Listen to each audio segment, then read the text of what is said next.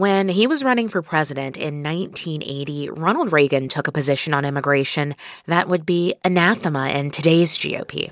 Rather than making them or talking about putting up a fence, why don't we work out some recognition of our mutual problems, make it possible for them to come here legally with a work permit, and then while they're working and earning here, they pay taxes here. Fast forward to 1986. Now, I'll get on with the signing and make this into law.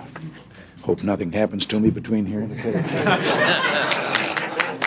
Reagan was in his second term, and after years of working across the aisle, the 40th president signed a sweeping immigration reform bill into law. This bill, the Immigration Reform and Control Act of 1986, that I'll sign in a few minutes, is the most comprehensive reform of our immigration laws since 1952.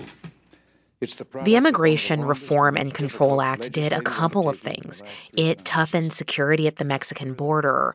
Employers faced fines and sanctions if they knowingly hired undocumented workers and it also allowed many of the illegal immigrants a path towards citizenship. The hope of the Immigration Reform and Control Act was to put a stop to illegal immigration once and for all. That did not happen. Because despite the fact that 1.1 million people became legal citizens after the 1986 law, there were still millions of migrants who didn't qualify for amnesty or simply didn't know how to go about getting it. There also wasn't enough funding to ramp up border control, and the number of migrants arriving at the border grew exponentially year after year.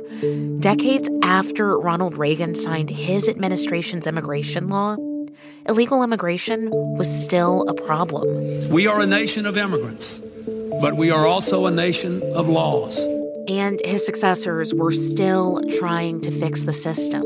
From Bill Clinton It is wrong and ultimately self defeating for a nation of immigrants to permit the kind of abuse of our immigration laws we have seen in recent years, and we must do more to stop it. To George W. Bush. Amnesty means that you've got to pay, you know, a price for having been here illegally, and this bill does that to Barack Obama. We'll build on our progress at the border with additional resources for our law enforcement personnel so that they can stem the flow of illegal crossings and speed the return of those who do cross over. To Donald Trump. Donald J. Trump is calling for a total and complete shutdown of Muslims entering the United States until our country's representatives can figure out what the hell is going on. And now, Joe Biden. Here's the president speaking about his proposed border security bill. If that bill were the law today, I'd shut down the border right now and fix it quickly.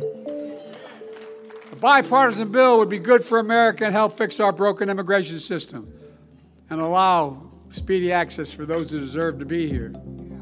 And Congress needs to get it done. But nearly four decades after Ronald Reagan took pen to paper, there has not been any significant immigration legislation passed in the United States. Congress will try again this week when the Senate takes up a national security bill with about $20 billion to increase immigration restrictions and enforcement and implement new migrant policies. So consider this as Congress works on yet another attempt to address immigration in the U.S., we look at why the effort to fix America's broken immigration system fails across decades, administrations, and parties. From NPR, I'm Juana Summers. It's Tuesday, February 6th. This message comes from NPR sponsor, the Capital One Venture Card. Earn unlimited 2x miles on every purchase. Plus, earn unlimited 5x miles on hotels and rental cars booked through Capital One Travel. What's in your wallet? Terms apply. See CapitalOne.com for details. Support for this podcast and the following message come from Integrative Therapeutics, with vitamins and supplements previously available only through practitioners, including Cortisol Manager. Unlock your best self with clinician curated supplements from Integrative Therapeutics, now on Amazon.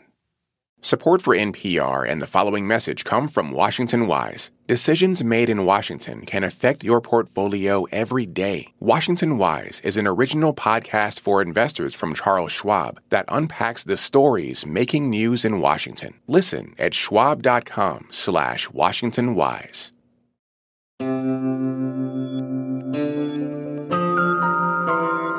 It's Consider This from NPR.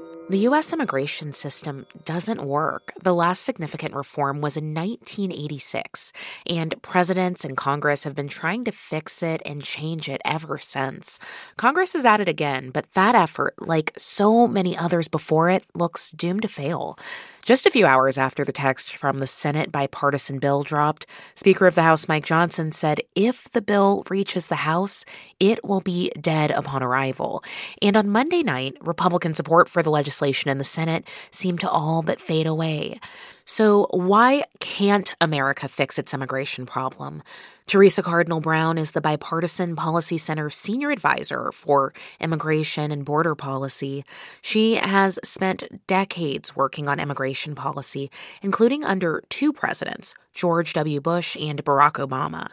I asked her if she saw any similar challenges across administrations.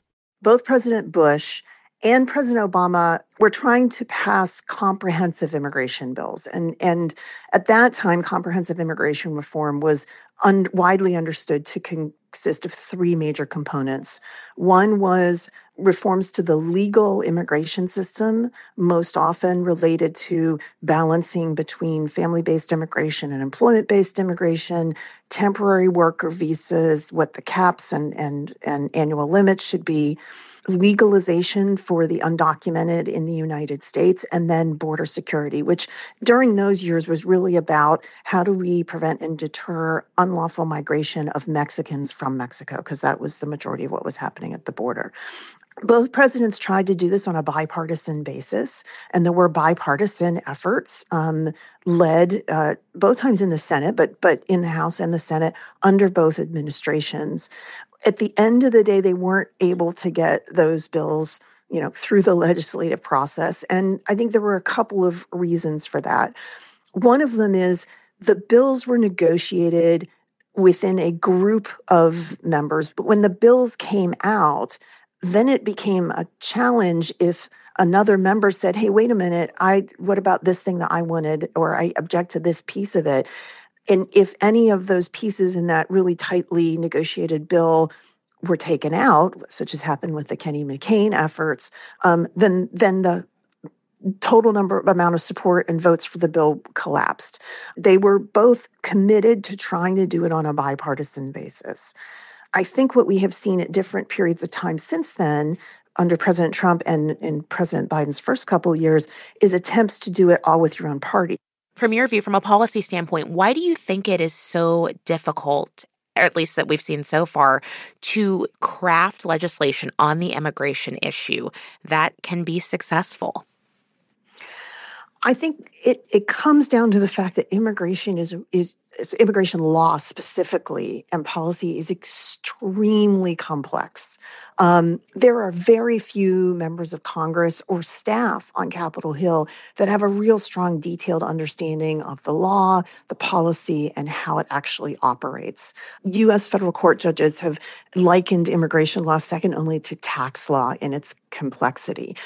And so I think that that creates two challenges.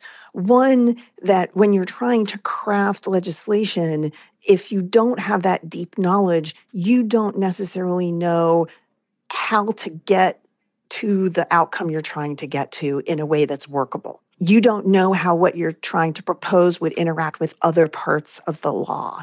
And so without that knowledge or understanding, um, it's, it's harder to do. It also means that immigration as a system resists simple solutions. um, even though politics, as you're probably aware, um, is is full of simplistic statements about really complicated problems. Simplistic statements don't actually mean that you can have simplistic solutions. We've been talking about these policies, and I want to ask you a question that kind of gets at the humanity here the latest mm-hmm. attempt to overhaul immigration policy again seems like it, it is not going to become reality. But what what is the cost of the failure to pass reforms? First, for the people who are coming to the border. The system that we have in place at the border now was designed for a very, very different border than we have today. As I mentioned earlier, it was designed when 90 plus percent of all the people that were encountered trying to enter at the border were Mexicans, usually trying to sneak in, uh, evade detection, and look for work. Um, now we have people coming from 100 plus countries around the world, the majority of whom are turning themselves in to Border Patrol to try to ask for asylum, many of whom don't know what that means, but that's what they understand. That's how they get protection and get into the country. And their families, their children um, in very, very vulnerable situations.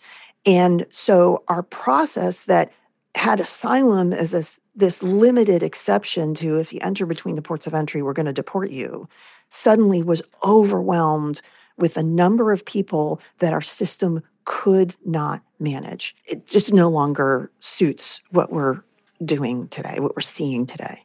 I mean, you study this, you have worked on this issue for so long. So I'd like to end by asking you do you think that right now significant reform is in fact achievable? Well, I think it has to be. I mean, you know, there's this debate going back and forth that we've seen about, you know, uh, does the president have authority to do this on his own? Here's what I would tell you President Obama, President Trump, and President Biden have all tried to do this on their own. And none of them has succeeded at length over time. And the policies they have all tried to put in place have all been caught up in the courts, which means if you ask me today who's responsible for making policy at the border, it's actually the courts. And the courts bounce back and forth between letting a policy continue or taking it down. And so we haven't had consistency. It's it, and that creates more chaos at the border. So, you know, I think at the end of the day, Congress has to take this up as hard politically as it is. At some point, necessity. And hopefully their own voters will say, hey, stop kicking the can down the road. Stop saying you can't do it. You need you need to do it because there's not really another option that's gonna that's gonna change anything. I guess I'm just curious on a personal level, as someone who has invested so much time and so many years under various administrations working on this issue, what it feels like to watch it continue to hit an impasse again and again. And there seems to consistently be an inability to move forward in a substantive manner. What that feels like for you. So I have a standard line that I use when people ask me about this. I say, you, you can either be an optimist or a masochist, depending on what you want to call me for doing this for so long. I'm going to choose the former because I firmly believe that our country needs immigration and we need a system that works and it has to work for everybody. So, you know, I prom- made a promise to myself a while ago that I wouldn't retire until I saw some change. My husband is now doubting that promise. Um, but I, I, I just feel like we have to get it done. And if I can play a role in helping that come to fruition, as long as I can, I will keep trying. That is Teresa Cardinal Brown. She's the Bipartisan Policy Center's Senior Advisor for Immigration and Border Policy. This episode was produced by Brianna Scott. It was edited by Courtney Dorning and Roberta Rampton. Our executive producer is Sammy Yenigun. And before we go, one more piece of news. This one is about our show. You can now support this podcast by signing up for Consider This Plus. You'll get to hear every episode without messages from sponsors, which means you'll hear what you need to know in even less time. And your contribution will help make the work of NPR journalists possible. You can sign up on our show page in Apple Podcasts or at plus.npr.org. That link can be found in our episode notes.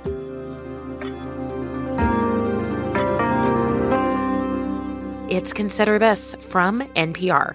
I'm Juana Summers. Summer is for going to the movie theater because it's too hot to stay home. It's for driving with the windows down, listening to your favorite music. It's for stretching out while you're on vacation to gobble up a TV show. For a guide to some of the TV, movies, and music we are most excited about this summer, listen to the Pop Culture Happy Hour podcast from NPR. This message comes from NPR sponsor Rosetta Stone, an expert in language learning for 30 years. Right now, NPR listeners can get Rosetta Stone's lifetime membership to 25 different languages for 50% off. Learn more at rosettastone.com/npr. This message comes from NPR sponsor Mint Mobile. From the gas pump to the grocery store, inflation is everywhere. So Mint Mobile is offering premium wireless starting at just $15 a month. To get your new phone plan for just $15, go to mintmobile.com slash switch.